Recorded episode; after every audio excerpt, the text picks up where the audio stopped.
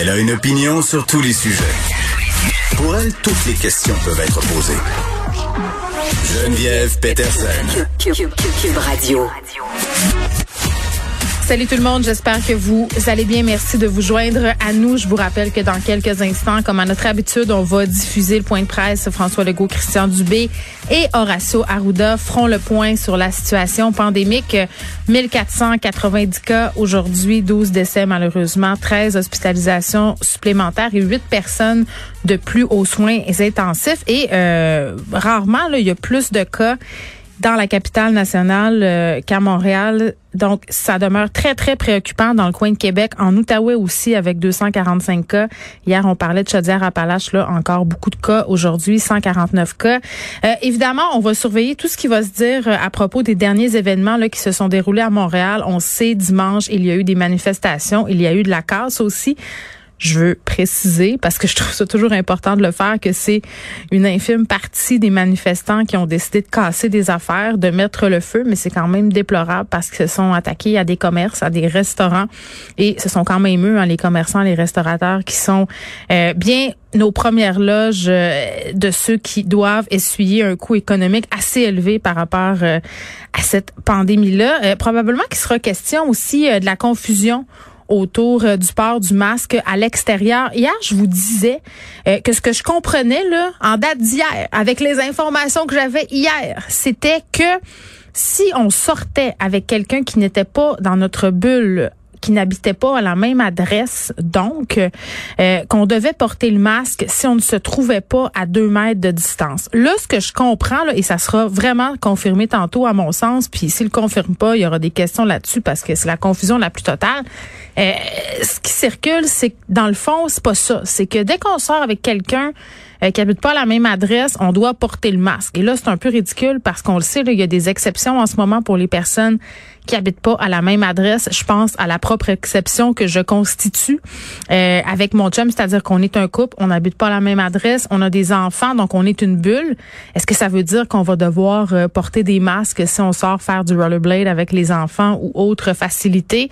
Euh, donc, beaucoup de confusion autour du port du masque à l'extérieur, beaucoup de confusion aussi sur comment les policiers se prennent pour appliquer là, les contraventions, les lois.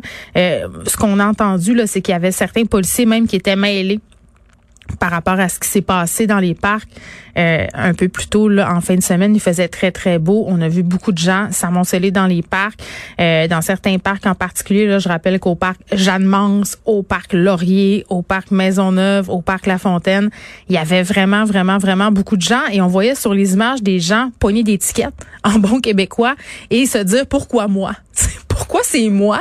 Pourquoi c'est moi que la police vient voir, intercepte? Est-ce que j'étais pire que les autres? Est-ce que j'étais moins distancé que les autres? On a assisté quand même à des scènes vidéo assez drôlatiques, là. Puis je mets des guillemets à drôlatiques parce que pogner un ticket de 1500 pièces c'est jamais drôle, mais on a assisté à des scènes où, euh, bon, je voyais par exemple des filles qui avaient décidé d'aller faire du yoga dans le parc, se faire intercepter par les policiers et on voyait un peu plus loin un groupe de sportifs qui, eux, n'étaient pas inquiétés. Puis on parlera à un policier tantôt, un ex-policier, euh, qui nous dira ben comment les policiers s'y prennent justement pour prendre ces décisions-là, à qui on donne un ticket. Euh, est-ce qu'il va être question du couvre-feu aussi? Parce qu'on le sait, là, les manifestations dont je parlais qui se sont continuées hier soir, ben, sont en lien avec le couvre-feu. Le bon nombre de citoyens trouvent que c'est un peu tiré par les cheveux en ce moment à Montréal, alors qu'on nous dit que la situation est sous contrôle, euh, d'appliquer un couvre-feu de façon préventive. Parce que M. Legault l'a bien dit, euh, il a décidé de faire ça de façon préventive pour pas que la situation s'enflamme comme en Ontario en ce moment. Là, les cas qui continuent de grimper, situation qui continue d'être excessivement préoccupante euh, chez nos voisins, parce que l'Ontario, on partage une frontière avec cette province-là. Puis d'ailleurs, euh, là, on aura le point de presse, ça va commencer bientôt, mais Mylène Drouin aussi, hein, de, la, santé publique de Montréal, sera en point de presse un peu plus tard, vers 14 heures. On va y revenir avec Vincent Dessoureau comme à notre habitude, mais elle s'est fait poser des questions de façon indirecte, là, Madame Drouin, notamment sur les parcs notamment sur les modules de jeu. Euh, vous vous rappelez, lors de la dernière vague, on avait fermé l'accès aux modules. Là, on a des écoles qui sortent, qui font jouer les enfants dans ces modules-là. M'étonnerait qu'on désinfecte les glissades, les balançoires, les bascules après euh, chaque intervention des écoles, après chaque groupe. Tu sais, à quoi ça sert de garder des plus de classes dans ce contexte-là? On va aller tout de suite au point de presse, ça commence. La parole est à vous. Oui, bonjour tout le monde. Hier, on a eu 1490 nouveaux cas, 12 nouveaux décès, dont 6 seulement ici à Québec, dans la capitale nationale. 6 décès, 6 nouveaux décès hier à Québec. Donc, s'il y en a à Québec, entre autres, qui pensent que c'est pas sérieux, la COVID, six nouveaux décès dans une journée, je pense que faut regarder euh, les faits et être très, très, très euh, prudent. On a eu hier euh, le ministre de la Santé, directeur national de la santé publique, euh, une longue rencontre avec euh, les experts de l'INES, de l'INSPQ, les autres experts qui sont à la santé publique, pour essayer de faire des projections dans euh, les prochaines semaines.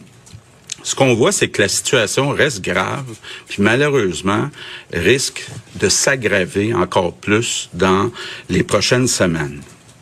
On a pour l'instant 643 hospitalisations, mais quand on regarde un peu ce qui se passe ailleurs, euh, c'est très inquiétant. je vous donne juste quelques chiffres. En France, actuellement, on a 29 000 hospitalisations. En Italie, on a 32 000 hospitalisations. À New York, on a 4 800 hospitalisations.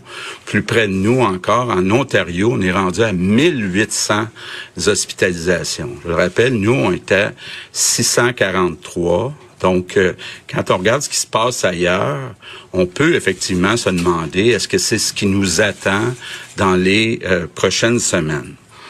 Bon, d'abord, c'est important de dire il y a trois régions qui nous inquiètent vraiment, où c'est vraiment euh, très grave. Bon, d'abord, ici, dans la capitale nationale, seulement depuis deux jours, on a eu une augmentation nette de 15 hospitalisations. L'autre région qui nous inquiète beaucoup, c'est l'Outaouais.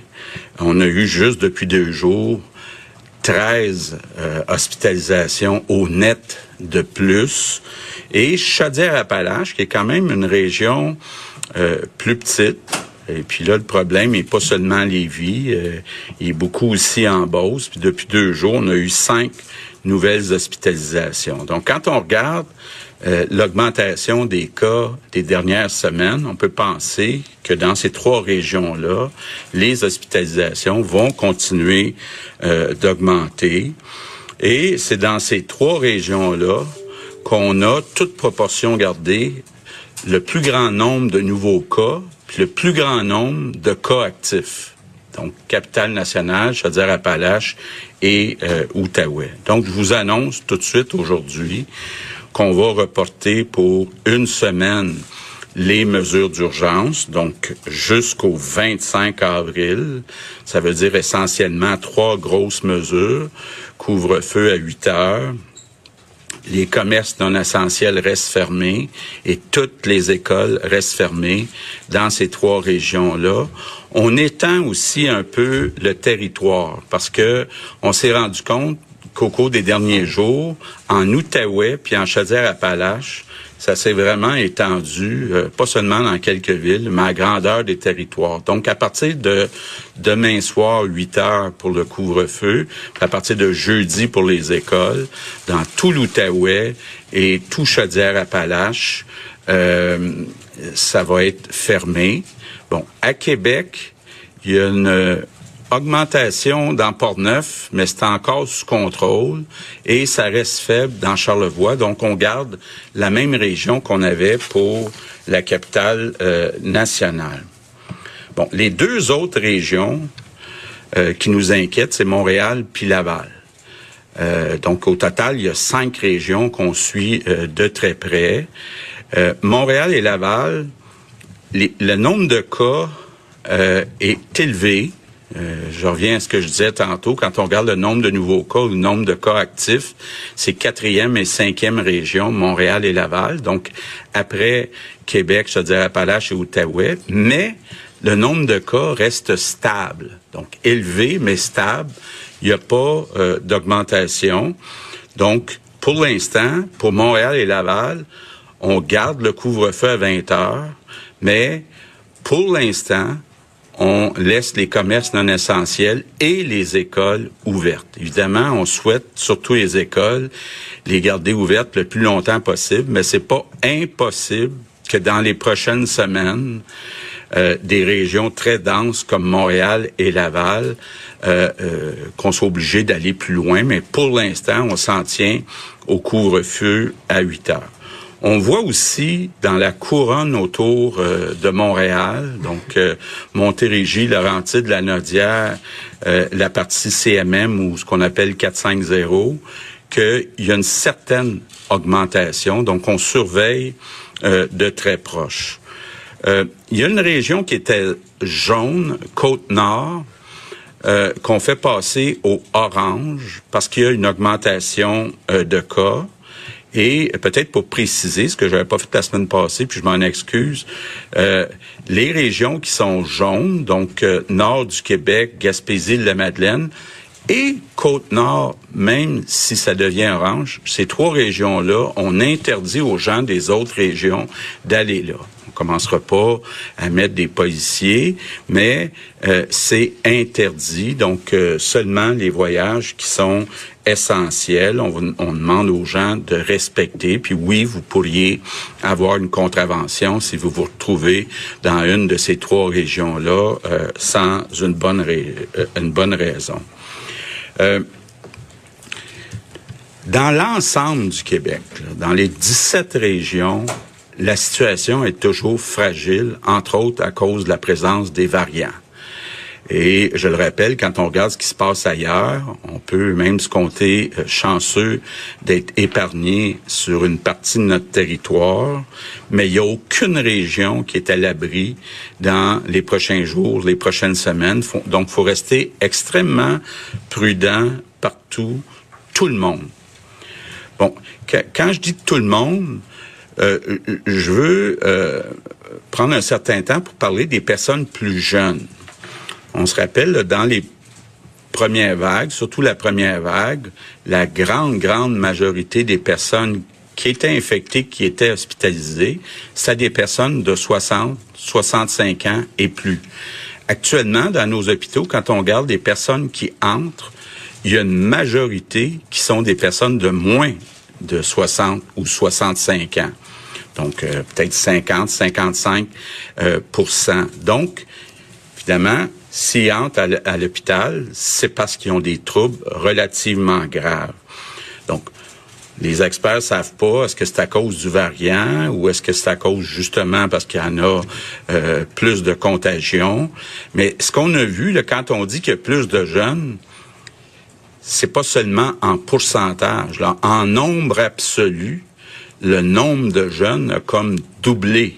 Donc, euh, si on se compare avec le pic de, euh, de la première vague. Donc, euh, il y a une augmentation nette, brute, euh, absolue, appelez ça comme vous voudrez. Là, c'est pas juste en pourcentage. Il y a une augmentation du nombre de jeunes. Puis, les conséquences sont graves. On parle, dans certains cas, à long terme de maux de tête, essoufflement, fatigue, perte d'odorat, difficulté de concentration. Bon, vous avez vu comme moi, il y a quelques jours à Québec, une femme de 24 ans qui en quelques jours a perdu 40 livres, qui est obligée d'être gavée, qui en a pour des mois avant euh, de réapprendre à manger. Ce matin, on voyait dans les médias un homme de 36 ans à Saint-Hyacinthe, qui est là depuis une dizaine de jours, qui est plus capable de marcher parce que dès qu'il se lève, il y a des étourdissements. Donc, euh, c'est vraiment là euh, euh, possible pour des gens de 20, 30, 40, 50 ans d'attraper la COVID puis d'avoir des conséquences très graves. Ce que ça veut dire, c'est que malheureusement, ça repousse le moment où on pense être capable de revenir à la normalité. Rappelez-vous, on vous disait, une fois que les plus âgés vont être vaccinés, le portrait va beaucoup changer. Sauf que là, le portrait a beaucoup changé chez les plus jeunes. Il y a beaucoup plus de jeunes qui sont hospitalisés. Ça veut dire que le 24 juin, ça demeure la date où on peut espérer commencer à penser à la normalité pour deux raisons. Bon, évidemment, ça avance très bien avec la vaccination, puis tous les Québécois euh, euh, qui veulent être vaccinés vont pouvoir être vaccinés d'ici le 24 juin. Puis évidemment, va voir ce qu'on fait, ce qu'on réussit à faire avec les écoles. On veut garder les écoles ouvertes partout le plus longtemps possible. Mais tant que l'année scolaire sera pas finie, donc autour du 24 juin, il va y avoir de la contagion dans les écoles qui euh, vont affecter les gens qui habitent euh, avec ces enfants-là. Donc, on peut penser euh, qu'il y a beaucoup d'incertitudes pour les deux prochains mois. Donc, on a deux gros mois devant nous. Là. Je, trouve ça terrible de dire ça. Là. J'aimerais mieux être en train de vous dire, on a quelques semaines difficiles devant nous, là, mais on a, avec le variant, avec la présence de la COVID chez les gens plus jeunes, puis les hospitalisations chez les plus jeunes, on a deux gros mois euh, devant nous. Bon, en terminant, je veux dire, euh, je veux m'adresser aux jeunes adultes, pas ceux qui ont fait euh, du vandal euh, dans le vieux Montréal dimanche, là, les autres jeunes. Je comprends que vous êtes tannés. j'ai eu 20 ans, quand on a 20 ans, c'est le temps d'être avec ses chums, avoir du plaisir, puis sortir. Puis déjà, depuis un an, on vous en a demandé beaucoup. Donc, euh, je veux pas faire la morale à personne. Au contraire, je suis très reconnaissant de ce que les jeunes ont fait depuis un an. Mais là, il faut comprendre, ça fait un an qu'on vous dit soyez solidaires des plus vieux. Mais là, actuellement, c'est votre santé qui est en jeu. Il y a des jeunes adultes qui vont à l'hôpital puis qui ont des conséquences graves. Là. Donc, faut faire attention à votre santé. On a 73 jours devant nous avant euh, que tous les adultes là soient euh, euh, vaccinés, tous ceux qu'ils veulent. Donc, je veux vous dire d'être prudent. Terminant, parce qu'il y a beaucoup qui en ont parlé, effectivement, ça s'est passé après la conférence de presse, autant du côté de la CNESST que, que euh, de la santé publique, puis je l'avais pas vu euh, passer.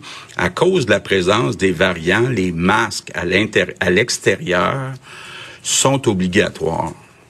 Il y a deux exceptions.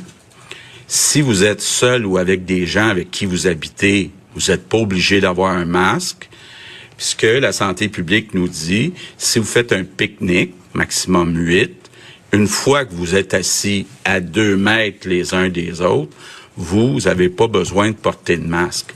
C'est les deux seules exceptions. Donc, quand vous êtes seul avec des gens avec qui vous habitez, ou une fois assis dans un parc à deux mètres, que vous pouvez enlever le masque. Le reste du temps, quand il y a d'autres personnes autour de vous, même s'il y en a juste une qui habite pas avec vous, maintenant, le masque est obligatoire. Donc, je comprends que les mesures euh, changent beaucoup, mais la situation change beaucoup aussi. Donc, je, je termine en vous disant, euh, la liberté, c'est évidemment plus que jamais le vaccin, puis le vaccin pour tous. Donc, pas seulement le vaccin pour les plus âgés, mais les, les, vaccins aussi euh, pour les plus jeunes. Hier, on a franchi une étape importante euh, grâce à la bonne organisation. On a franchi le cap du 2 millions de Québécois qui sont euh, vaccinés. Puis on vise toujours, puis on est convaincu que tous ceux qui veulent se faire vacciner d'ici le 24 juin vont pouvoir se faire vacciner. Donc ça veut dire qu'il nous reste 73 jours, 73 jours, et après ça, ça va être l'été. Donc, euh, je vous remercie euh, beaucoup tout le monde. L'été, l'été, l'été, c'est fait pour jouer. C'est dans 73 jours qu'on va pouvoir rejouer, mais c'est pas sûr. c'est ça quand même que je retiens de ce point de presse, c'est qu'il n'y a rien de sûr. Euh, on fait des projections, mais ça reste des projections. On regarde ce qui se fait ailleurs, mais on ne sait pas comment ça va se goupiller ici. Ce qu'on sait là, ici, c'est qu'on est à 643 hospitalisations. c'est rien là, comparativement à la France qui en a 29 000 par exemple, mais il faut pas perdre de vue que la situation peut évoluer très vite dans le mauvais sens. Les gens qui travaillent en santé dans la région de Québec ont tiré la sonnette d'alarme un peu plus tôt cette semaine parce que on le dit là dans cette région-là, ça demeure excessivement préoccupant. la capitale nationale donc, mais aussi en Outaouais, Chaudière-Appalaches. On a joué un peu euh, avec euh, les cartes géographiques des mesures euh, sanitaires qui sont reportées par ailleurs d'une semaine. Hein. C'est le défi une semaine dans les régions où c'est inquiétant. Les régions que je viens de nommer, là, on garde le couvre-feu à 20 heures, on garde les commerces fermés, les écoles aussi. Mais en ce qui concerne l'Outaouais, et Chaudière, Appalaches, euh, on ferme tout partout. C'est-à-dire que ça ciblait certains endroits au départ. Euh, là, c'est pas le cas. Dans la capitale nationale, on est en poule. On reste comme on est. Euh, Montréal et Laval, évidemment, ça continue de préoccuper la santé publique. Le nombre de cas est élevé. En même temps, il faut se dire qu'on est beaucoup plus de monde euh, qu'ailleurs. Là, on reste quand même dans une certaine stabilité, mais c'est vrai que c'était rare. On garde le couvre-feu. Qu'est-ce que vous voulez? C'est ça qui se passe. On garde le couvre-feu. En échange, les commerces non essentiels restent ouverts, les écoles aussi on est peut-être possiblement, en tout cas moi c'est ce que je perçois, là, en train de nous préparer à une fermeture des écoles d'ici à la fin de l'année. On sait là qu'on pouvait pas nous promettre que ça serait pas le cas. Euh, donc vraiment faut s'accrocher. Puis une des choses qui est un peu incongrue pour moi, c'est de me faire dire ben euh, le lieu de contamination principal sont les écoles, donc on n'aura pas la paix avant que les écoles euh, soient fermées. Peut-être vacciner les parents. Je sais que ça a l'air d'être prêcher pour sa paroisse. Mais bon, ça serait juste la logique euh, des choses. En même temps, 73 jours, là, je pense que c'est important de pas perdre ça de vue. Ça va passer euh, euh, très, très vite. Puis hier, on se parlait beaucoup des jeunes. Là, je pense que l'idée de dire aux jeunes, puis aux jeunes adultes, pas seulement les ados, puis même les gens dans la trentaine, là, de montrer des personnes qui sont malades, montrer les ravages de la COVID longue, là, que ça peut durer très, très longtemps, puis de dire qu'en ce moment, dans les hôpitaux, on en a des jeunes, puis on en a des jeunes hypothéqués. c'est peut-être ça qui va nous aider à continuer à suivre euh, les consignes sanitaires, le fait d'avoir perdu ce sentiment euh, d'être invincible. Donc vraiment, je pense qu'il va falloir se raccrocher à cette date-là, le 24 juin, où on va pouvoir commencer à penser à une certaine normalité.